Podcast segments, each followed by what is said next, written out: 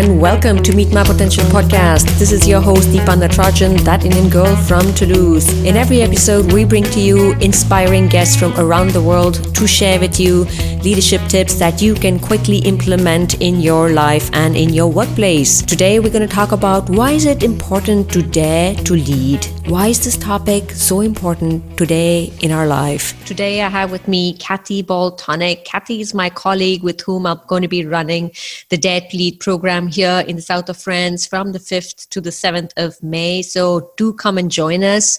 And Kathy, in fact, went to the same coaching school and the leadership school. And Kathy has worked in financial institutions in New York. And currently she lives in Boston and she makes awesome cookies. Welcome, Kathy. Thank you. Thank you. so, Kathy, why is vulnerability so important? Like we spoke about this and then we decided to do this workshop here. And mm. but anyway for our audience like can you remind us like why is this so important today?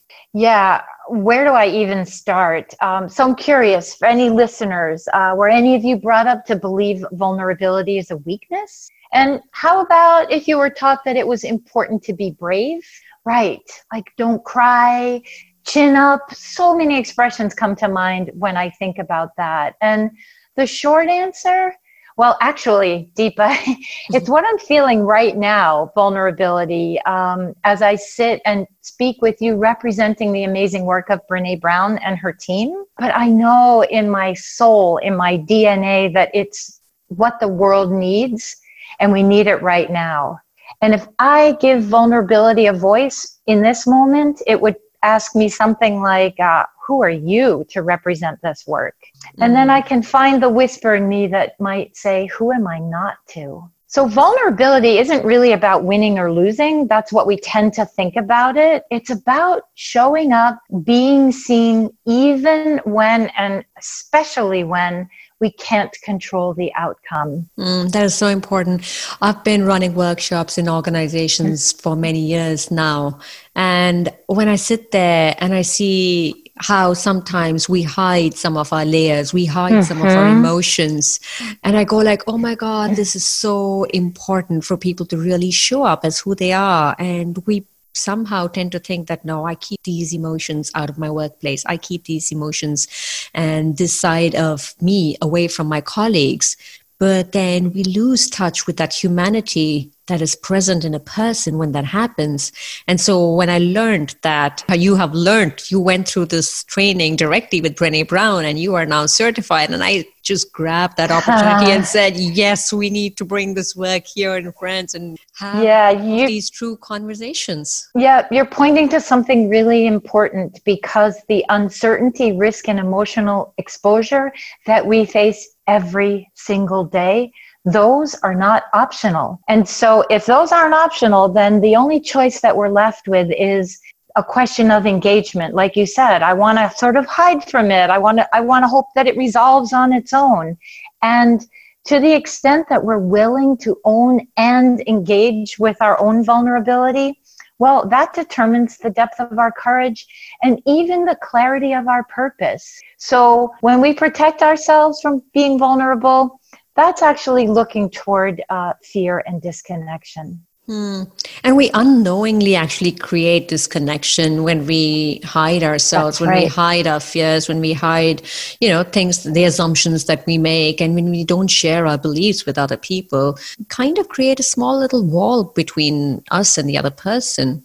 That's exactly right. Um, and because what you're speaking to is the absence of vulnerability, and we avoid tough conversations. I mean, let's face it, sometimes they're really hard. But what happens is we claim these values of honesty and kindness. We say that our culture is nice and polite.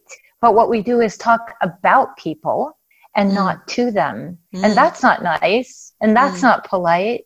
And it's vulnerable to have those conversations. You know, what if I hurt them?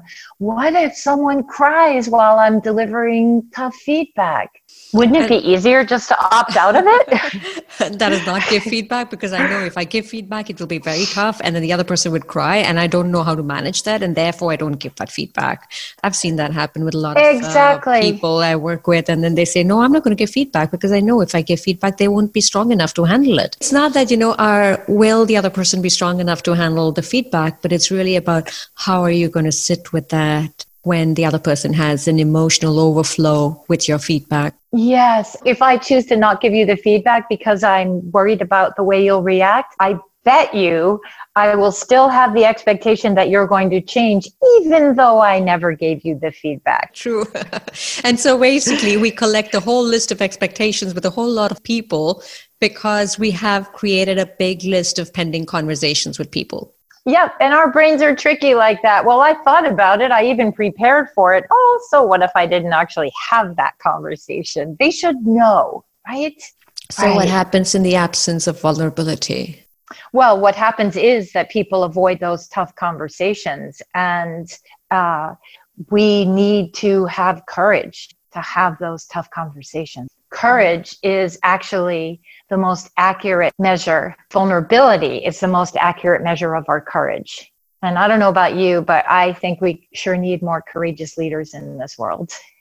Yeah, it's easy to avoid a difficult conversation. I know that in the past, when something happened with someone and I was uncomfortable, I used to just avoid having a conversation about the topic with a person. Mm-hmm. And it's actually comfortable because in my mind, I was like, I really need to be efficient and I can't have time and space for people who take away my energy and who take away my efficiency. Mm-hmm. and I just want to be efficient and I right. just want to have a good day. And uh, that's right. Well, we choose comfort over courage in those instances. Yes, we do. Yes, we do. And you know, you said it. That is one of my favorite expressions of Brene Brown's is choose courage over comfort every single time. Mm. That's what we need to do. Yeah, because these conversations that we're talking about, they take courage. Taking risk without certainty of outcome, that takes courage. Looking someone in the eyes and speaking your truth, man, that takes courage. So, what gets in the way of having these courageous conversations? Yeah, so that's a really interesting one. And when uh, Brene Brown speaks about that, it was not what she, as a researcher, hypothesized. It's not fear. Even though it, we feel afraid to have those, it's actually armor. Okay, look, every single one of us are afraid when we put our hearts or our heads or our actions on the line with no guarantees, mm-hmm. right? But daring leaders don't armor up and push people away. So it's armor that gets in our way. And more than ever, we need to build cultures where this armor isn't rewarded, it isn't necessary. But and Brene talks about this extensively. There are so many workplace cultures right now that actually reward exhaustion as a status, right? Oh, I'm so busy. You know, kind of busy is the new black, right? Mm. Cultures where self worth is measured by productivity. Yeah. What are the different types of armors actually? Like, what yeah. does armor actually look like? Yeah, that's a great question. You know, armor is so back in the day, um, and I'm thinking of in Rome in the Colosseum. I used to live in Rome and I would go stand in this Colosseum. But all of these arenas used to have an armory it was a room where people got suited up for the battle, right? And when something hard is happening, our minds convince us to hide, just like you were saying. We start wondering, why do I have to be vulnerable and honest anyway? No one else is around here. And, huh. And I would look stupid I, talking about feelings and these soft things. Right. Although don't get me started on soft skills because try this stuff out and then come back and tell me that it was a soft skill that you just tried. it's too fluffy, it's too pink. yeah, and it's the most important thing. But the process becomes that, you know, we start building ourselves up. We're so good at rationalizing why we don't actually need to have this. It's not them. It, it, you know it's i'm not it's not me here. In fact now that i think about it i'm actually better than all of them right? So now i really have convinced myself that i don't have to. And this sits on wash rinse repeat. So the armor process and believe me we all have one that is our go-to right? There's one in that big armory. It's so shiny that we just pick it up and put it on and these look like um, adding humor when something isn't funny. It looks like deflecting, like I just did. It's not actually about me, it's about you. Hmm. Um, it's doing anything to shield us from shame that's hiding underneath it. Oh boy, talking about shame. Shame is the first one of the things that happens when I've experienced shame, and I've experienced shame when you do something which is not in accordance to the norms of the society. And so yes. shame hits you then. Shame also hits you when you're openly criticized. And that's happened to me. Yeah. And when you're openly criticized in front of like your colleagues, in front of your prospective clients, oh boy, and you come back from that meeting, you just want to like mm-hmm. cuddle up in a blanket and not see anybody for the next three days. Exactly, exactly. And then we take, we do an about face, a 180 degree turn, and march very far away from being vulnerable and being honest. Oh, yeah. The first place you, we would tend to go to is like, oh, I feel horrible and I feel miserable about myself. And the other place is like, oh my God, they are so wrong. They just don't know what they're doing. Right. And can you hear all the disconnection you just created in both of those scenarios? Yeah. Yeah. yeah. So how yeah. do you bounce back from failure? And how do you bounce back from those situations where shame hits us? Like it's not that we go searching for shame or that you know no. it's just something gets triggered in us right? Yeah. Yeah we're humans. So you know i'll give you the short answer here but it's one of the things we'll do when we're together deepa is really really dive into this. We'll play with it. We'll it's like a, a, we'll give everybody a bunch of clay and they'll mold it and make it work for themselves. But oh good. the very yeah uh, you can tell i'm excited about it. Um, but the very first place that we need to start is being willing to deal with it right being willing to feel vulnerability we need to bust the myths that we carry around, the myths of vulnerability that might sound like vulnerability is a weakness. It's uncertainty, and I'm going to engineer the heck out of uncertainty, or I don't do vulnerability. I'm strong. You know, there's one little piece I want to differentiate here, which is the difference between systemic and relational vulnerability. Yeah. Systemic vulnerability is your IT people, it's the people at NASA that are making sure that rockets fly, that are making sure that the network isn't hacked. Mm-hmm. We're not talking about systemic vulnerability, we're talking about relational vulnerability, which is all of these conversations that we've been talking about. Right. So, how do we bounce back from failure? Because when failure happens, mm-hmm. right, uh, we get all sorts of triggers in us guilt, shame, abandonment, all these kind of different triggers. Yep. And this is so important because we say in organizations today fail fast, failure is good, failure is not bad, because that's the only way that we can go up and innovate. So, how do we bounce back from failure? Yeah, and I love what you just said because those things are posters on the wall. And I would challenge you to go into those organizations that say we embrace failure and talk to five people that have failed and see what their experience of that was. See how embraced they felt, right? So we actually have to create cultures where it is embraced, where people understand that we cannot innovate without being vulnerable because to innovate is to take a risk Right. To take a risk is to be vulnerable. So we cannot decouple innovation from vulnerability, hmm. right? So are partly we going to look the, at tools? Are we going to look at tools of how to bounce back from failure in the workshop? Oh, 100%. There are tools that we will start putting into action even during the workshop. And you know, the, the biggest formula that I want to give you is that you're going to go into this arena that we just spoke about without your armor, but you're not going to go in empty handed. You're going to go in with grounded confidence and your values. And what do I mean by grounded confidence? There's actually a little formula for that. I love mm-hmm. when we can put a formula around something as kind of squishy as vulnerability.